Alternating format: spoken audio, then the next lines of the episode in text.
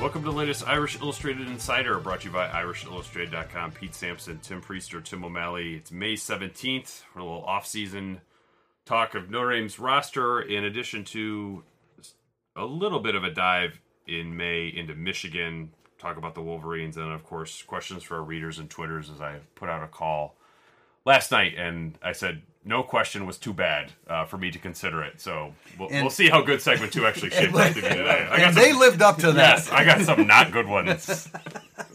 um, so before we get into Michigan, you know, just some roster news. If you were on Irish Illustrated the last couple of days, you saw that uh, Auburn fullback Keenan Sweeney is doing a graduate transfer as a walk-on into Notre Dame. Um, I think normally this wouldn't be a, a very interesting story at all, but his father, John Sweeney, played fullback at Notre Dame, uh, played in the Sugar Bowl against Georgia, the Herschel Walker game, and he's his mother also graduated from Notre Dame. Both his grandfathers graduated from Notre Dame. Three uncles graduated from Notre Dame, two cousins, and then also in the freshman class this year will be his one of his younger sisters and one of his cousins. So this is a a big time Notre Dame family, and uh, if you've been longing for not only a fullback but an Irish fullback who is a legacy and has red hair, Keenan Sweeney will be your guy. I thought the best part, best thing I saw on the message board this week was Pete. You have a massive typo in your story. You got, you must have misspelled his position because they don't have fullbacks. when I was talking to Keenan, I was like, "So you know, like they don't have fullbacks on the roster, right?" And he's like, "Oh yeah, we talked about that. Who was the last fullback there? Was it like?" First, he was like, "I think it might have been my dad," and I was like, "No, I think they've had some since then." And he's like, "What about Robert Hughes?" I'm like, "I'll take that. That's an acceptable answer to me. Robert Hughes is the last Notre Dame fullback." Well, uh, you know, I mean, the happiest guy on the roster, I think, probably now is Brock Wright, because when they they actually they did use a fullback last year. They used it at least early in the season. I don't know how much they used it as a whole the entire season transpired, but Brock Wright, uh, presuming that Keenan Sweeney is a capable blocking back in the red zone. Uh, Sweeney will handle those. So Brock Wright gets to be a, a full time tight end again, most likely. he'll be on special teams for sure too because they're Brian Polian. As much as he likes some of the new guys coming up on special teams, you need guys that will totally embrace being on all four special teams as a blocker in situations like that. And if he can tackle, then he gets to be on all four. If he can just block, he'll be on kickoff return. You'll see him as one of the lead blockers instead of using every tight end. They always have to roll out Right. there. Some guys are good at it tight end. Some guys don't. Just don't take to it that naturally. For um, yeah, just for clarification, he was on kickoff return at Auburn, was a backup in that role most of the year, but you know he's kind of like a, a wedge player. So think of he's where you perfect for think of where you see Cole Kmet, Brock Wright, Nic Weishar lined up now. You could put him out there. Did, you know, is not somebody who's going to get any touches. Nor does he expect to earn a scholarship either, which I thought was kind of refreshing too, because I think a lot of times these walk-ons come in and think like, "Well, I'm going to earn it right away." And he's like, "No, you know, I've already, I've already climbed that mountain. I'm here for the Notre Dame experience and the Notre Dame degree." For the older subscribers, John Sweeney played fullback for Notre Dame from '79 through '82. As you mentioned, Pete, he was in the in the uh, the Sugar Bowl against uh, against Georgia. Never scored a rushing touchdown. He did carry 97 times. Part of the reason he didn't carry was because he was guys like Vagas Ferguson and Jim Stone and Phil Carter were carrying the football, and there they were there weren't too many carries left over for John Sweeney. But it is a it's a great story. In addition to all those um, aunts and uncles and cousins, I hear there are three neighbors that also Yeah. went to Notre Dame as well. It's a lot, uh, a lot happening there. Uh, so spinning forward to Michigan, I was actually on a radio show this week talking about the Michigan game, which felt a little bit early, but also kind of exciting to to think ahead to September first, uh, prime time at Notre Dame Stadium. And I, I'm curious. This is a question. This is the first question that was asked to me on this radio show, and it was basically, what do you think the perception of restarting the Michigan series is around Notre Dame? and I said it was sort of split. I thought that among the older fans, it was screw them. It was 31 nothing. Why would you play this game again? Whereas I think the younger fans and also reporters were like, yeah, bring that game back on because it's a great, great game with a great atmosphere. That's how I, I've always felt. Just I grew up in the Michigan rivalry. Oh, more- absolutely. More than even more than USC because when I was growing up from third grade till I graduated college, Notre Dame didn't lose to USC, so I didn't look at them in the same way as I did Michigan. And those were great battles, close battles. I always felt like the college football season started whenever that game was, game one or two. That's when the season starts. now it officially starts. Yeah. But uh, it's Yeah. it's one I look forward to. I do get everybody's point because boy, they put a nice bow on it in 2014 with with that route. Obviously at home, that was one of the bigger parties in, in Notre Dame Stadium in a long time, and uh, so I get that point of it. But what are you gonna do? Never play them again? It's it's a Yeah. it's a fun rivalry for me. I remember when the series, I get quote resumed, uh, which I, I would have been a late, 78 yeah, I would. I would have been a late teen then, and then heading into college, and it was almost like Notre Dame's going to play Michigan. It was hard to believe, um, and it's been it. I mean, it's been a tremendous series. I think, you know, I think there's also you talked about the various segments of, of people and their opinion about playing the series. I think there's also some that don't like the idea of having to square up, you know, Brian Kelly going against Jim Harbaugh on a regular basis either. Like like he did at Stanford, which which didn't work out well in Notre Dame's favor then. I, I like the concept of the series not being so annual as it's been, you know, where it's treated the same way that you're treating the Alabama, Ohio State, Georgia, Texas type series. Um, I think that's you think it's fun to play Michigan, but it doesn't have to be a. no, I don't think it needs to be USC, Navy, Michigan. It's probably hard for them to do that. now. Yeah, I don't. It doesn't make sense to do. I, I think it really limits uh, what you can do scheduling wise. And something that Swarbrick said to me last summer when I sat down and talked scheduling with him is like they want to have markers against as many conferences as possible. Well, if you're playing Purdue and Michigan or Michigan and Michigan State, that doesn't help you in the way that they think playing SEC, Big 12, Pac 12, and Big 10 four of those five, in addition, to obviously, the five from the ACC. Um, so I think it's better for business to do it this way, where they're they're rotating through. I think that it sets up the schedule this year, at least, that if you can get by Michigan, you have a chance to do something really special. the flip side in 2019 is just absolutely Yeah, and you know, I mean, it worked. well. I mean, when Holtz was was beating them fairly regularly, it worked out well for Notre Dame starting the season like that. Um, you know, I think. So you're looking at. I mean, you say intermittent. So you have a home and home, and then skip three or four years I in mean, between, or two. it's probably going to be more like 10 years. Yeah, well, I mean, that's probably what it ultimately would be. But if you really wanted to keep the series alive, you'd play a little bit more frequently that well, than that. And whatever that that is what it is. Here's the bottom line as it relates to September 1st. As I always do at the end of the NFL draft and the signing of the free agents, I do the talent drain. It's the term that I've used for the 12 Notre Dame opponents in Notre Dame and who lost the most. Well, you know, when you start trying to rank 10th, 9th, 8th, you know, that's real, really subjective. Yeah. But when you look at Notre Dame's 12 opponents in Notre Dame, there's no doubt who lost the least from last year, and it's Michigan. and I think it's reflected in. This is a little for me. This is over the top, but if you just look at odds to win the national championship, if you can go place a bet right now, it's Alabama, Clemson, Ohio State, Georgia, and then Michigan. And that seems over the now. Part of that is you got to get there because of your schedule. Line, games line up at home, other than this one for Michigan. That seems over the top. If you were to say Michigan is a legit top twenty team, as Notre Dame is a legit top twenty team, and then who knows what happens after that, I'm on board. I can't imagine if I were trying to win money that I would say, well, Michigan's going to be the fifth team I pick to try to win the national championship this year. I mean, their schedule is interesting this year. They're at Notre Dame, at Michigan State, at Ohio State. They also play Penn State. Um, Nebraska will be interesting. That's the Big Ten opener for both teams. Penn State, by the way, is actually tied with Michigan for fifth. So yeah, that's- I mean it's um, they've got a they've got a tricky schedule, especially with their three rivalry games all on the road. So where are they? The, why are they the fifth team? Well, Isn't because that weird to you? Yeah, Because because, they their brought so much defense is back. yeah, Yeah, I because know, they brought so much tough- back and their a- defense is overwhelmingly good. Now, you know they've they've got to be better offensively, and we have a couple questions about, about Michigan and Shea Patterson.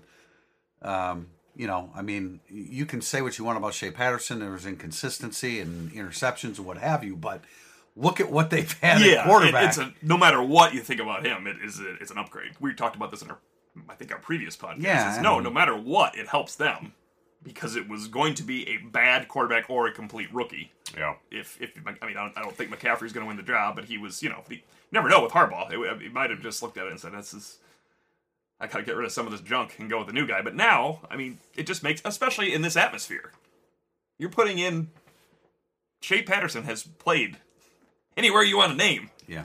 So that that that helps a lot because that's Yeah, It's a big deal in so, game one yeah, that it's night, not- he's night not- game in Notre Dame No, isn't going to be anything that that shakes him. And well, wait a minute. Notre Dame opens at night at home. They have to win, right? I mean, there's no, you know, you, you look at it and it's like, this is one that Notre Dame has to win. I mean, there's nothing that's going to change the way we feel about it between now and that night. Notre Dame is at home at night. They should beat Michigan. Yes, no, I agree with you. Pending, yeah, I guess. Well, I'm, yeah, I mean, No, yeah, barring barring roster Yeah. huge issues on the roster. I, they they do have some questions at, at the tackle positions. I think they have some questions that they have to answer. So that might be a good matchup for Notre Dame's defensive ends, which obviously we'll we'll talk about more as as that time time comes. But defensively, they're loaded. I mean, they're absolutely loaded. I know I've joked about this, but I'm, I'm serious when you said, well, what if it's 13? Whatever over under they put out there, I just think the game is going to be played so close to the vest with defenses yeah. being ahead of the offenses. It is Yeah, Notre going Dame's to got a fullback now. Yeah, it's that's right. That's Imagine the new wrinkle this could show. Uh, yeah. So, I mean, I, it's it's a great matchup. We're going to say that between now and September first, it's going to continue to be one. Uh, But I, you know, I just I look at this game. It, it's similar to the way we looked at the way you and I, Tim, were talking about last year with Georgia. I mean, if not now, when you've got Yes. to you've got to win this night home game. If not now, well, maybe next year. I mean, that's ultimately That's what we should be that's- saying, yeah. That's what happened to Notre Dame with Georgia last year when they had a freshman quarterback come in a night game in Notre Dame Stadium in prime time and play pretty well. Um, And that was where you wished. That was Jake, another slug. that was I mean, that was another wild, slug, Yeah. just complete slugfest. That was two defenses killing each other. That was where you wanted the incumbent to be healthy coming in, Yes. and he gets hurt the week they before. would have been better off against Yeah. Jacob Eason in the same way that uh, Notre Dame would be better off if Shea Patterson was ineligible and Brandon Peters. Brandon Peters was the replacement for John O'Korns and Wilton Speight. And that's why don't we get to the, the first Michigan question from Sorbic for Prez on this topic. What have you seen from Shea Patterson's game film that would cause you to agree with the Vegas line change recently putting Notre Dame as the underdog, which I believe Michigan I, you I know, thought Notre see Dame was a Michigan pick as 'em at three first, but- yeah, pick 'em Michigan or Notre Dame is a three point favorite, but now I believe it's Michigan as a three point favorite. There's nothing about Shea Patterson that swings. If it's if it's a six point swing, I don't see that at all. But if what have I seen from Shea Patterson? He's not the other guys. yeah, That's what it comes down to. I mean, it's just a, it's a it's a huge difference. He can throw and he can move. He, yeah, he, Those he are can both move. I mean, he, upgrades. he's It doesn't make me laugh when you say the names of the Michigan quarterbacks. Yeah. That's a big he's part. certainly capable. None of none of us sitting here is saying that he's a world beater, and he, you know, he he's had some turnover issues at times, but as Pete said, he's been in, or as Tim said, I mean, he's been in every every difficult venue you can imagine, and that that's a that's a huge benefit. Plus, he's the other thing is, damn, he's got a great defense behind him. Yeah, I mean that that's sort of the the second question about from C Norman eighty three. How do Notre Dame's strengths and weaknesses match up against Michigan? It's like if you took the, um, I think one of the things we feel good about Notre Dame's defense right now today is sort of the the interior, the spine of the the front seven. Now, if let's say you swap out Jerry Tillery for Rashan Gary, and then you put Devin Bush and Chase Winovich out there, maybe for an edge rusher and a Drew Tranquill, um, those I Notre Dame arguably, or I'm sorry, Michigan arguably, but not not a not a fierce argument because I, I think it's settled. Would be better at all three of those positions. So if you if you look at Notre Dame's defense and said, what if I what if you could upgrade Tranquill, Tillery, and um, you know maybe a, a Daelin Hayes type, I I would say wow that those guys would have to be really good. Well, I, I think that's legitimately that. what Michigan has. There's no doubt. You know, There's, no doubt about that. And the last thing uh, about Patterson, it it's it's not so much Patterson, but well, as you said, Tim, he's not one of those other quarterbacks, but he can make Tarik Black and Donovan Peoples Jones Yes. and uh, Grant Perry, who's a slot receiver. He can he can take advantage of the skills that they bring to the field that don't ever come to the forefront when Brandon Peters is your quarterback. I said this in terms of matchup when Pete mentioned defense, Michigan's defense. I said this to somebody in the Notre Dame football offices a year ago. Wouldn't you love to have Mike McGlinchey and Quenton Nelson just for the opener next year? and he's like, yeah, that's the timing of that of, of not having those men to borrow from the other coach to Mike to borrow from Mike oh Brady, my not God. having those men in this game. They would solidify. They they, use, they settle everything down because now you're naming players whatever talent you want to bring out of Michigan and whatever Don Brown's scheme can bring to it, you still have that rock on that side. And I'm not saying the offensive line won't play well in the game; they might. might be I might be underrating the offensive line. They're not going to be at their best in the first game. Is usually how these things go when you're breaking in people moving around new positions and, just, and replacing your best players. That's get- the matchup issue yeah, for me. eh, yeah, well, yeah. I mean, getting back to the question of strengths and weaknesses. I mean, you're you're going to be concerned about Notre Dame running football the same way you were concerned about Notre Dame running football against Georgia. right. That's I mean, throw in you don't have Gl- McGlinchey and Nelson. It's going to probably be just as as problematic as it was last year against Georgia. Is is Michigan's defense man for man as fast as Georgia's? No, because I don't think that defense exists. but it's it's going to be a real real challenge, you know, for Notre Dame run football that night. Yeah, I think that uh, I mean on the Patterson the environment. He, last year he played at Alabama and at Auburn back to back weeks. He was awful at Alabama and threw 51 times at Auburn for 346 yards, a couple touchdowns, and took a sack. Um, he the the environment is going to be a non Oh, non-issue there Yeah. entirely. So I I do think in some ways I'm I'm slightly more concerned about in this matchup conversation the environment for Liam Eichenberg, slightly Robert Hainsey, um, maybe a little bit Tommy Kraemer, but just sort of Notre Dame's offensive line. I think you know Wimbush we've we've beaten that one to death. We just don't know until We'll the lights out, and the yeah. lights will come on. But um, I think it, Chip Long said this during spring ball. They're like, it's not just Wimbush. It's it's Eichenberg and Michael Young and you know what Claypool. When you're you're Uh, counting on him, what happens there? it's Alize Mack who admits that moments sometimes are too big for him. Yeah. Including Where I the saw- blue goal game. I think it was the ESPN story that said, well, you know, Notre Dame's coaches aren't nearly as worried about the loss of McGlinchey and Nelson because they were really happy with Eichenberg in the spring. Well, you know, there's there's a little bit of a difference between being happy with Liam Eichenberg in the spring and and Yeah, what are they going to all- Lament it forever publicly? Yeah, course. I mean, by all accounts, Eichenberg did have a good spring, and that's Yeah, great, and that gives him a chance to have a good season. But I don't think Notre Dame's saying, ah, McGlinchey, yeah, that's all right. We got Liam Eichenberg. Which, to be fair, Brian Kelly did say that he's like, I'm not going to get up here and tell you our running game is going to be better this year than last year. I, I'm curious. I'll throw this out because we're talking about Eichenberg here. I'm actually working ahead on the the A to Z. I have him, and I was doing player comparisons there, and I think you know the the the reflexes. You're trying to find somebody who's really good, but you know he's he's following Zack Martin, who was then followed by Ronnie Stanley, who was then followed by Mike McGlinchey. It's not he to me. Liam Eichenberg is a lot more like Christian Lombard. That was a perfect example. That's who I was going to use too. So That's- spoiler alert, that's my player comparison. That's who I wrote down this morning. And that's that's fine. I think Christian Lombard was a good college player. And if had he been But- healthier, he'd have been a little better. Yeah, they he- ultimately moved body- inside. Yeah, his No. body He broke had some down. injuries, though. He um, injuries. But that's why they, that's not why. They, No, that wouldn't be the way to move inside. so right. it's just like I think setting expectations for what Eichenberg's going to do or not do is healthy, um, and I think that they should be more in line with Christian Lombard. Than Yeah, they were and I- with a I mean, I first c- round pick. I yeah. wouldn't draw the ceiling at Lombard, but No. like, realistically, is what you're saying. Yeah, I Yeah, put the ceiling because I at mean, all. you think about what happened to Martin as a as a sophomore started, Stanley as a sophomore started, and then McGlinchey as a sophomore started the bowl game and played the second half of the USC game at the end of the year. Eichenberg, I think, had eight DNPs and only played in five games, so that that's a big difference about what their first two years were like versus the guy for Eichenberg I- versus Martin Stanley and McGlinchey. Yeah, I remain a little surprised that Hainsey's not at left tackle, um, because I mean, if you recall last year, you know Eichenberg had an opportunity and he really w- did not handle pass rush well, and so now he's on the left side, and that's that's off. That's very very concerning. I, I would not be shocked if Hainsey ended up on the left side.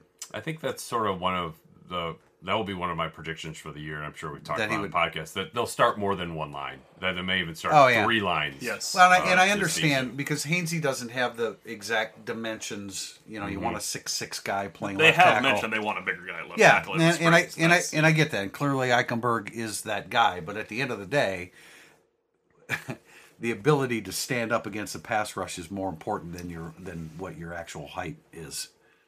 And the move of bars. I mean, I guess Hainsey's vet, a little bit more of a veteran, but the move trying to get Yeah, no, I get that. No, that makes sense. I, everything. you know, I thought I, I thought Jeff Quinn explained it in the spring. Uh, it, it it all made sense. You don't believe was- everything you hear in the spring for some reason. That's just good professional advice on that one. Good idea. Uh, our last question on Michigan and second one, CMU Pens fan. Do you think opening right away with a high caliber opponent is a blessing for this year's squad or a curse? I I always like these. Um, I guess I just like sports more than I like to see a team try and weasel its way into a four 0 start. You know, Tim I, I, I really, I, I like sports. I enjoy, I enjoy the moment. This is what would you rather write about Also, summer? Why? No, I mean I agree with you, and that's why I say you. I don't mean, know why growing up don't in, agree with me is what I'm saying. The beginning of my professional life was Notre Dame versus Michigan, Yeah. right at the beginning of the year, and I get that. And Notre Dame won, you know, a lot of big games against Michigan, and so that usually worked out pretty well. They're but not- I can't say They're not too young to start with Michigan, though. It's not like for this team, No. they're fine started with Michigan. It'd be better if it was last year when they had those two guys on the Yeah, no, you can't. You can't use that as an excuse. Now, would I call it a blessing opening against a defense like that? I I would be hard pressed. And the first word that comes to mind would not be blessing.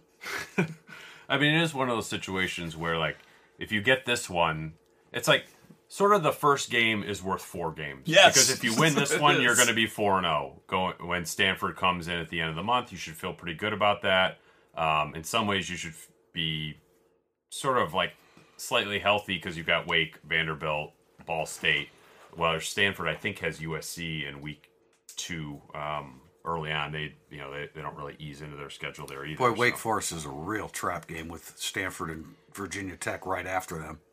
It, uh, uh, Oh, yeah. I, it agree. It is. At Wake I- I. Forest. It's the first. They're not usually very good in the first road game of the year under Kelly either. But I mean, you got they got to be. They have to be able to Have win you a ever game, writ- or it doesn't matter. Have you ever written about I, that? I thing? have. Yes, it's just not a thing that goes well. But you know what? They proved me wrong last year on that one. For three, two and a Yeah, half they did. quarters, they were dying out against BC in that first road game. But then Mm-hmm. they obliterated them. Yeah, played great at Michigan State too. So it's I, I agree. It's like Wake Forest in some ways I felt was like a little too good to be a trap game last year, even though Miami came right after it. This year I think they're just bad enough to be a trap game. Just not having Wolford is the is the key component for a Notre Dame fans' perspective right now. It- Yeah. it- he he was that day. He was the best football player on the field. Mm-hmm. I agree. I agree. I mean I, I'd say I mean Wimbush was pretty good too in a Yeah, seven, that's in a Yeah, he seven was. hundred yard offensive day. But I I'm in I'm in the blessing group. I, it's like I like just get it started. We spend all off season nine months getting ready for the next year, talking about the next year.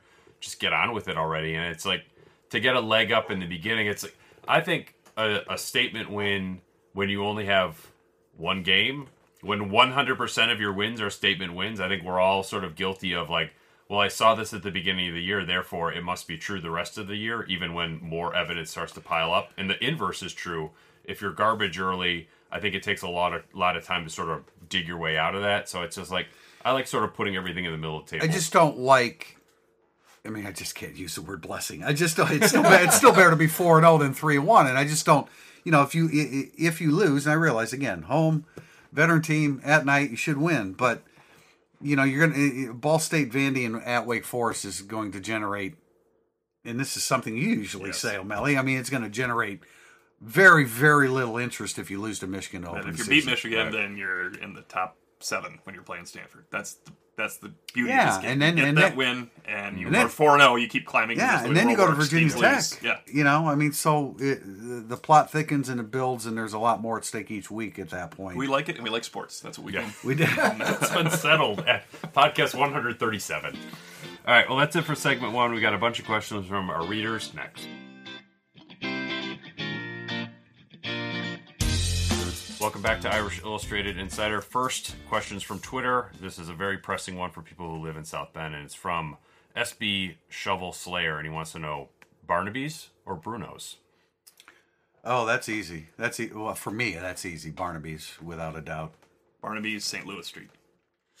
There's a difference. I live too close to the Grape one, so we Oh that yeah, one. no, no, no. The Bar- Barnaby's in South Bend is St. Louis Street. Yes, yes. Yeah. Well, Also- actually, the other one's actually Mishawaka, but that's the only one that really counts. I Right. think. Unfortunately, it's 25 extra minutes away from my house, so I've sometimes dabbled into the Mishawaka one. Ah, okay. Then I would go Bruno's over that. However, Barnaby St. Louis is the way to go. Okay, I need to I need to double back on that because I'm a Bruno's person. You're Bruno's Prairie, also, right? I like Bruno's Prairie. I do not like eating in there, but I, I like the takeout for Why? Bruno- Because it's so filthy. Yeah, you said it. Um, so yeah, I'm a I'm more of a Bruno's person.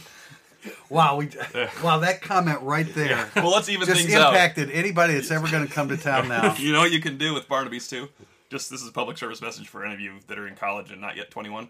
If you were to have, say, one friend that's 21 walk up and say, I'd like a pitcher and four glasses, your three friends You are can get set the up. job done there, huh? Yes, works out well. I, I heard about that, so that was a. Uh, You heard I about did. that. It's yeah. okay. You gotta look into that. Yep. Side, if you're ever in Goshen, Venturi's I think is the best Ooh, pizza yeah. in the area. So if you're looking for a field trip outside of South Bend, Goshen's a good place to be. Go visit the Meyer family, Uh, who? What? Rick Meyer. Oh yeah. Goshen. Okay. Isn't that, odd, isn't that? that odd to think back to right now? Of course, he lives in San Seems Diego strange. now. Yeah, I was gonna say I thought he lived in California, not Goshen. I mean, I like Goshen and everything. All right, Will Shields. He wants to know Brian Kelly is no longer Notre Dame's head coach, and there's a coaching search. You cannot have Scott Frost, Bob Stoops, or Urban Meyer. Who would you target Frost, and why? Stoops, or well, I wouldn't choose Stoops anyway, uh, because we're way, we're way, way past that. Um, Matt Campbell at Iowa State. Do I have to be realistic? Uh, Will Shields says you just have to exclude those three. Yeah, I think Shaw would do great at Notre Dame. He would never come to Why Notre not? Dame, right? That's why I had to be Yeah, realistic. Yeah, he doesn't Right. even like him. Right. Sometimes when you get paid by them and win games, you start liking places more. Uh, I would. I'm with Priester on this one. Matt Campbell would, would, I think, be my first call. Maybe I. I'm quite curious to see how Brohm does at Purdue this year, though. I think those, those are sort of my Yeah, the two definitely, guys definitely got to watch. keep an eye on. He had, I mean, think of the impact he had in his first year. It was really pretty incredible. Yeah, they were non-competitive. Yeah. Um, you know, Iowa State was not all that competitive before Matt Campbell got there either. You know what's interesting? About a year and a half ago, I said Matt Rhule. That's true. Yeah, definitely. Yeah, he just made the weirdest choice anybody ever made. So I assume it's not. Notre Dame can't hire the Baylor coach. Yeah, what are you doing? we need a can't segment on this. this terrible decision No. by him. I think he would have been a, just from a, a personality standpoint. I think Matt Rhule been a, would have been Yeah. a real handful for us. I yeah, I he would have been he would have been a good hire. Uh, Irish Fog. It's a three-parter. One, the odds of winning at Virginia Tech. He's going to the game. Curious what we think. Uh, two, he watched Quenton Nelson all last year. Give me a non-skill position player I should watch this year. And then also he wants to know where do you think Notre Dame's running game will rank among the Brian Kelly era? Uh, I don't have my stats in Odds front of of me. winning- probably have. Odds of winning are. I mean, if I were to pick a, if you if if you just said pick one loss, grab a loss, I would say at Virginia Tech. Um, okay, but like, but on a scale of you know ten to one, eight to one, 12 to one, four to one. forty percent chance of winning. I mean, they're gonna be a. Notre Dame's any good? They're a three point underdog at Virginia Tech, right? I expect Yeah, Notre Dame game pretty five. good. Yeah, it's Yeah, I, I, I, I mean, I totally agree with you. If you had to pick one loss, yeah, yeah. That's kind of the way you look at it, right? If you've had to, it's just the, the environment. I mean, they've proven it doesn't matter what they're doing now to get past the environment. The environment enveloped them and murdered them and destroyed them the last time they were yeah, in we've been talking. I mean, we've been talking for. I've been anyway. I've been talking for how many years since that game's been set? The opportunity to see Notre Dame play at Virginia Tech at night. Yeah, I, that would Can't be wait. a, a very rare instance of I would be pissed if it was a noon game. Oh, yes, no, it's There's no way that's a new game. There's you- just no one, no, no one way. wants to listen to Enter Sandman after having coffee. Like that's just, I have no interest in that. plus noon starts have been rough on us over the years.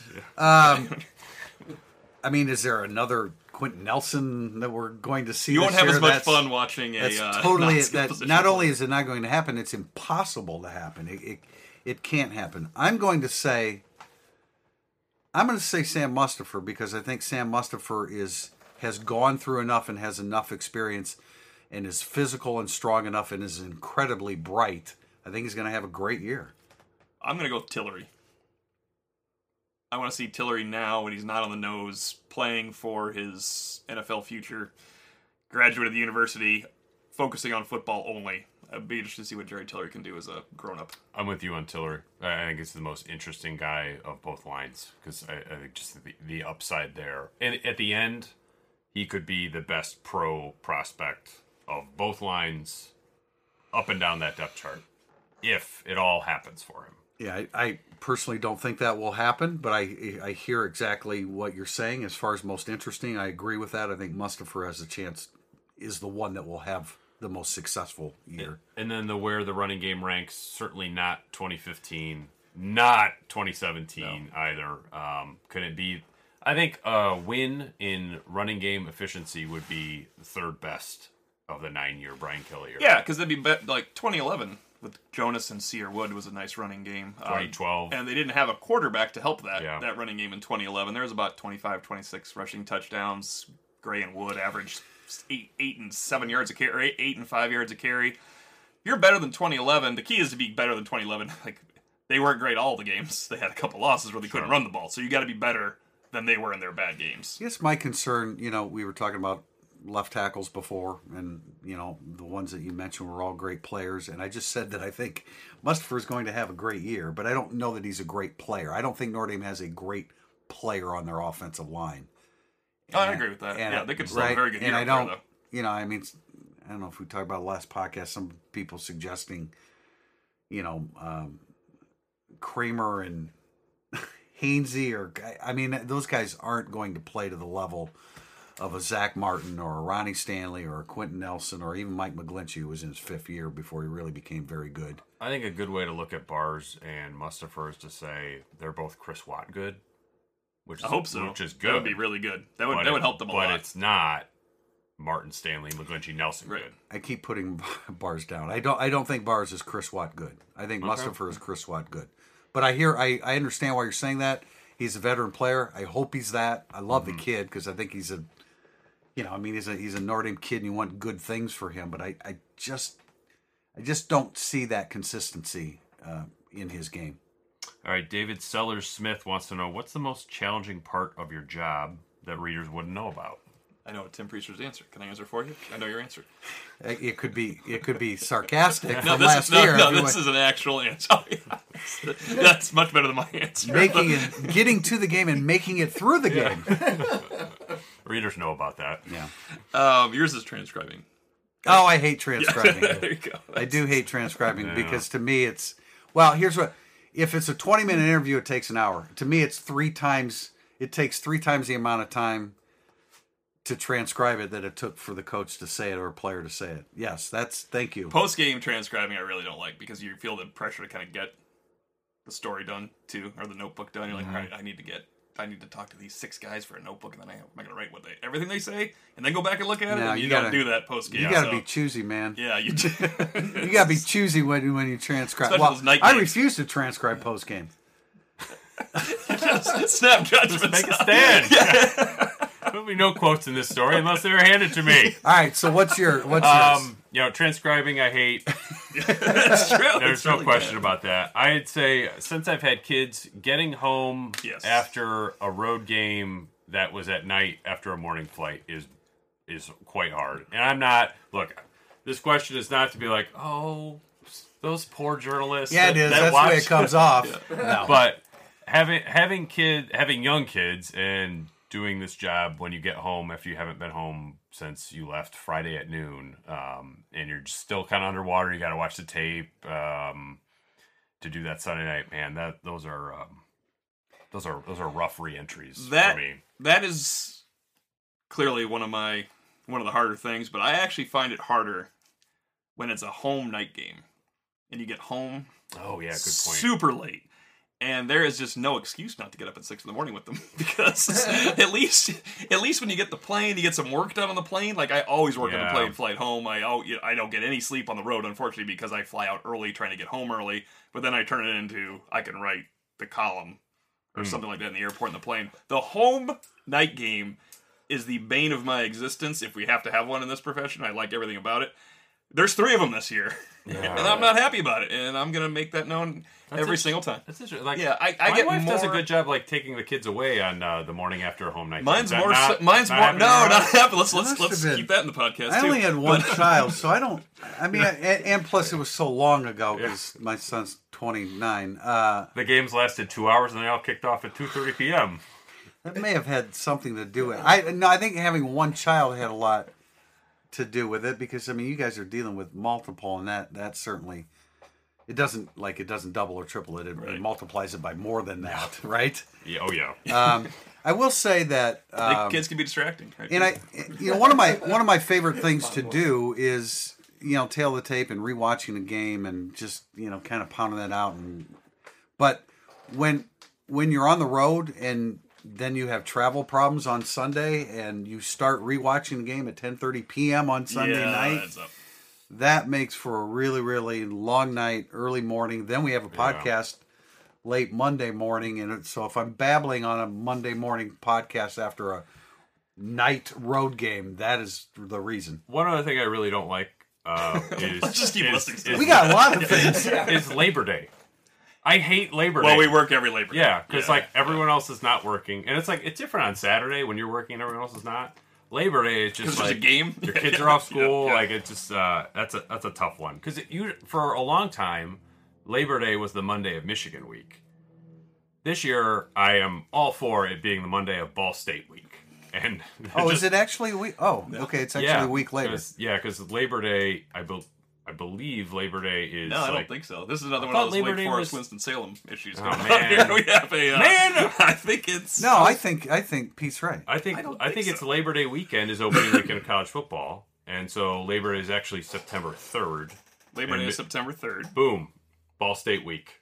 Oh, I got you. I thought Yeah. I thought I was talking about just following Oh. Michigan. No, that's fine. okay. I don't mind the following, other than when it was like you have friends in town for Labor Day, Texas, and I was like a freaking zombie uh, after that one. So, Labor Day is always a work day. Yeah, oh, it has It's been. always it, a work It day. always has been. That's unobserved. you know my favorite thing, and I think you guys will agree. That we have to have a positive note here, right? Friday road game. Come on, The best. there's nothing better than that, right? Get my. Friday road What do I- game in San Diego or Los Angeles or San Francisco. Here's our phrase. Take my ass on the road. Yeah. common, common Thursday There are- utterance for Tim Priester, Brian Kelly's post practice. There are three people in the world that like Notre Dame's November home schedule. They're sitting right here. Yep. All right, uh, Sin Topico, last Twitter question wants to know what is the latest on Deon McIntosh. Um, from what I can gather, there there's a chance he uh, will be back on the roster, um, but is unlikely to play in the first four games. That's the that is, and I think we have different sources on that. That is exactly, exactly what I hear. I hear that he won't be available for the start of the season, but he will be on the team this fall. On top of that, I heard that there's some possibility maybe of CJ Holmes being reintegrated, but it is not not likely. um, last I checked, which was last week, um, but at least there was some kicking of the tires on CJ Holmes. That's probably the best way to describe that. Coinciding with the end of the school year. So his grades are in. Yeah. He stuck it out. You know, that, that is part of it. It- Mhm. Obviously, if you're if there was ever a path back for McIntosh, he had to be have a good semester, obviously. So that would Yeah. be the time. Okay, uh, questions that we also have here. Tim JG, nineteen eighty seven. Who and I thought we all think this is a really interesting uh, good Yes, this is a question. great Who will be Notre Dame's next first round pick? Um, well, The, is he is he on this fall's roster? yes, there's a first round pick on the roster. We just don't know who it is. I mean, I almost feel like just from my odds standpoint, there's a first round pick Okay, on the but- roster. yeah, but I mean, you you have to have somebody specific. Yeah, in I mean. I think that um, first round pick on the roster. You know, it's not.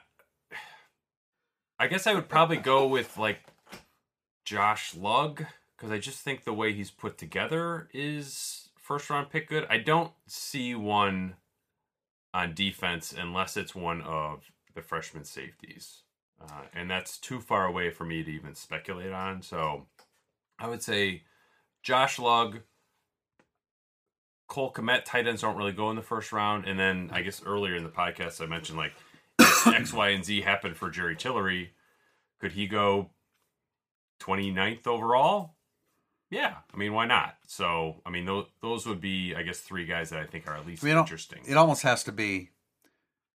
it almost has to be. A it has to be an. freshman to. Well, no, I was. Gonna, it has to be an offensive lineman or a quarterback, pretty much. I mean, I, I just don't. I don't. You wouldn't bet any amount of money that Jurkovec will be a first round pick, though. That's the problem. 'cause I, I, played. I know, personally would not. Right. And I and I would. And it wouldn't matter I, how good you think he is. It's, that's that's a bit of a reach for a quarterback coming in. And I thought I thought I think 18-year-old. Lugg's Lugg's an interesting idea, but I I guess I would also expect him to win a, win a starting job if he were that That's good. fair. But that but but that's not necessarily that's not necessarily true. Yeah. No, just- because he goes through his fifth year to be. Yeah, because you round sit pick. out. That's Yeah, you sit out. Right, you sit out your first year, and then you know you don't always win. Even the even the really good ones don't always. McGlinchey Martin. Right, you don't you don't win a starting job in your red shirt. I think it's like when I see this question, I think, all right, I the first thing I go to is measurables. Like who has something something unique from a measurable perspective. I think Lugg does. I think Kmet does. I think Tillery does. I think Julian Love doesn't. I think he's a really good college football player. He's the next All American. and it's probably like you know mid round, Yeah, second, he's, third he- round. he's not going to test well enough in the 40. Yeah. In this day and age, he's not going to test well enough in the 40 to be a first round pick. Yeah, it's like Tranquill, really good college player. Not going to be a first round No. pick for playing your position for one year. So somebody there I would go Kmet. I know tight ends aren't often first round picks, but you can you can get to the end of the first round. sure. I don't see him like Eifert was the if he wasn't going to be a first round pick, who are you picking in the first round Yeah. as a tight end? He by the time he was finished at Notre Dame, he was good in every imaginable way for a tight end, and it's proven true. But how how But soon- Kyle Rudolph went the second round, guys. I mean, that injury, guy, he was though. he was injured. He probably would have been a first round pick. Um, I mean, I, my po- Eifert, you di- we didn't know until several strides into his career at Notre Dame. They will have one though. He the, the raw. It was just those dark years. The roster. I mean, we just. I mean, we, might not have named him, but the dark years of the Willingham Weiss thing when they weren't getting first round picks. I mean, they had two in 2012, one in 2013, one in 2014, two in 2016, two in 2018. So you're gonna, you That's know, they're what- they're getting. Yeah, odds are that they're going to. It you're is not hard going to, tab the person now. I agree with that. So. Yeah, I mean, I think there were some guys where, you know, if we were asked this question three years ago, I think we all would have said McGlinchey, maybe Quentin Nelson, based on the position of playing guard. Um, you know, I, I think those guys have Two been years obvious. ago, we just said Kizer, yeah, now, like prior to the year. You know, now going into year. his junior year, would you have said Harrison Smith? Absolutely not. Right. Um, so it's you know some guys. I guess I look at the roster. I, I don't see anybody who's apparent today as Nelson, McGlinchey, Hmm. Floyd, Eifert, um, I would agree. I, I'm not sure that. Yeah, I'm. I'm not sure there is a But a look, first round draft pick on the current roster. But just look at it this way: if I said you have to bet that in the next four years Notre Dame won't have a first round draft pick, well, you wouldn't do that thi- either. right? That's Yeah, just the yeah. thing. When you start listing the years that they've had one, it's like, what are they going to go three years without one? Four years? That's unlikely. I would. I will. I'll just throw it out there. Andrew Christophet. That's the next first Hmm. round draft pick. Okay. Yeah, I mean, I, I pretty sure I'm with you. It's like I'm I'm more inclined to say yes because of time, opposed to yes because of a, a, a player or two or three I really like. Right. Another another great question.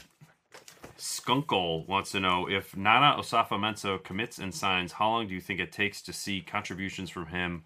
Would he have got a lot? Will he get a lot of year one eh, snaps? You know, if you use the word contributions, this is no, this is Notre Dame football. This is Notre Dame defensive football. I mean, Julian Okwara is getting snaps. Right. His true freshman year. So, so he would not Nana certainly would get them. I, I just I don't want people to.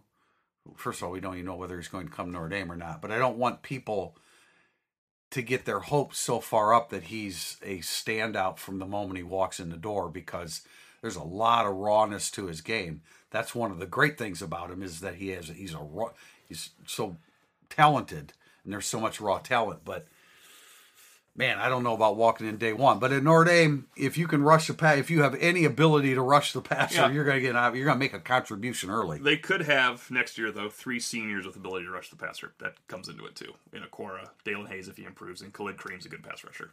Now it's not he can't play every snap, but uh, he will he will contribute. I would think in his freshman year. But that will, should be three seniors that are base. I mean, at the bottom, pretty good at rushing the passer by then, mm-hmm. right? That's those are three guys that could, should be able to get to it. I could see if if you would count Khalid Kareem's freshman year as a contribution, then I think you would answer yes to this question. Like Nana Osafo-Mensah is going to contribute at least as much as Khalid Kareem did as a freshman, which was not a lot, but he was out there. Is he going to be as much as Daelin Hayes? Probably not. not as much as Trumbetti. Mm-hmm. Remember, Trumbetti was pretty good freshman. Mm, maybe that's a better team. Maybe that's sort of like an in between Hayes and Right, 'cause- right. Because Khalid Yeah. Kareem really didn't do much. that No, year. that's what I'm Yeah, saying. yeah. He just he played. Don't look at a fifth year; it's not going to happen. No, and and I mean, and just in terms of long term ability, Nana is way ahead of what Trumbetti. No, but Trumbetti had like five Yeah. No, quarterback pressures Yeah. that helps your team, Yeah. which is a, when you're the Yeah, I freshman mean, coming look, in. it's his freshman year will be the least interesting part of Nana Osafo-Mensah's Yeah. Notre Dame career if it comes to pass because he'll probably be starting the final three seasons. next one is from Slick one two five C. Why has ND been struggling to recruit elite running backs and wide receivers in this cycle? Uh, I mean, it's you got those are two questions. You can put the and in there, but those are really two questions. I think the first one with running back is like you know Autry Denson is ha- hasn't been able to turn guys' heads uh, on the trail. It's a it's a, a position where you're recruiting really one, maybe two guys, and they just haven't done a good enough job with that. The wide receiver stuff, I think that's what the spring evaluation period was more uh, about for wide rec- at the wide receiver spot. I think they were figuring out, okay, who do we really like? Do we can we find guys that are more like Kevin Austin and Braden Lenzy uh, and recruit over the top of you know find guys who are like Michael Young but better and I think they're still trying to get that figured out a little. I think it's. Um, I'm sorry, Tim, I'm cutting you you're- off here, but I mean, I you know, I, I, I get the question because Notre Dame recruits offensive linemen. Why wouldn't running backs want to run, run behind these first round draft picks? I, I, I get that. the The flip side is when has Notre Dame recruited, you know, first round draft picks at running back? I mean, it just you know, it, is, It is it odd isn't though. something. it's odd that they. That's what I'm saying. So there's this flip Yeah. side because when you're running behind, you know, uh, I mean, offensive linemen like they've had, you would think, hey, what a great opportunity. But I, because they recruit you have to first you round have wide to- receivers. You have to point out Autry Denson first. I mean, fair. You know, I mean, not not. I think it's fair to say that.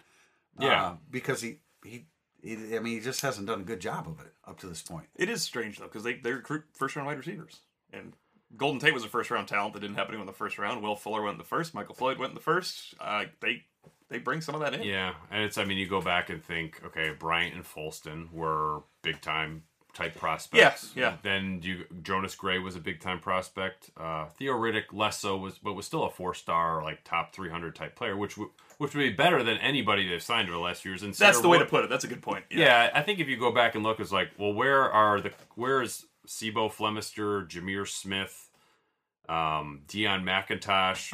Uh, where do those guys sort of Tony Jones. Tony Jones. Where do those guys fit in to sort of the the last ten years of Notre Dame running back recruiting in terms of rankings? Dexter Williams would be high. Um, He would be, I think, he was a top 150 type player. So that's one. But that was right before Autry showed up to replace Tony Alford. So it's, Yeah, I mean, you know, the the highest running back draft pick in recent year in Prosise is a yeah, third Yeah. rounder converted Jonas had a receiver. chance before he tore up his knee there. Yeah, yeah, he did. So- Uh, but you know, Julius Jones, really, you got to go back to him, and Yeah, that's a different era of recruiting. In 04. at this point. So yeah. Uh, where are we at? The last question. Last Yeah. question. Oh, okay. Uh, I'm sorry, from Melham. and I'm supposed to ask it because I can't ask it. Yes. because it says for O'Malley in your Monday musings. Get with the program here. Uh, in your Monday musings, you stated that Wimbush might not take his fifth year in 2019. What is your thought process there? A, grad transfer. B, CFL draft. Uh, that was B. C, will not be the starter in 2019 because of Jurkovec or some other reason. Not really the CFL draft, but that was a. I do appreciate the that one. That bullet point B was good. You know, I, I tried to include the guys that could not be here that are like Chase Claypool has. He has a great year. He's the type of person, type of kid that says, "I'm going." Everybody's Mhm. going to find that crazy. Julian Love would have back to back great years if he has a good enough year to leave. Miles Boykin will be a graduate that might want to capitalize on a really good year and go pro. Alize Mack, I think, would be the same situation. If he has a really good year, would go pro. Brandon Wimbush, I just I want you guys to quickly name the last person to start at quarterback in his fifth year at Notre Dame. the Paulus. Yeah, and before that, Well, when, when Joe Montana. I was going to say when when, So when fifth two, year players at Notre Dame were not prevalent at all. two since Pete was born. That's why I think Brandon Wimbush might not be Notre Dame's quarterback next year. It's all We're playing the odds. If Brandon Wimbush has a very good year, a really good year, he's got to strike and go. If Brandon Wimbush has a really bad year, he's not going to be on the team next year as a graduate student. And if Brandon Wimbush has a pretty good year where he improves a little, Notre Dame goes ten and three, then he would probably be the third, fifth year senior to be Notre Dame's quarterback because he'll want to come back and improve. Well, and, and, and of those scenarios you just described, I think the last one is probably, probably the, the most it likely. is, But I I simply said could be in their final season in South Bend. I wasn't saying Wimbush is leaving. It's just he could be in his final season in South Bend. so the question screwed up. It's- I like the All question. these It's good questions we've had. Anything that asks me the question. Sorry, I like Melham, it. I'm just kidding you. No, it's I. I think that O'Malley phrased it exactly right. It's like there are three options. Two of them would lead to him leaving, and one of them might lead to him staying. And they have to be a good team. Notre Dame. He can't just be pretty not- darn good, and I'm they not can't be eight four. Like It's- I think Priester said that that that option is the most likely. I'm not so sure that option is the most likely. Um, you know, What? th- Where he improves? where he improves just enough, but not too much. Um, that's a, I, I think you know between regressing, staying the same, improving a little, or improving a lot. Maybe there are actually four options here.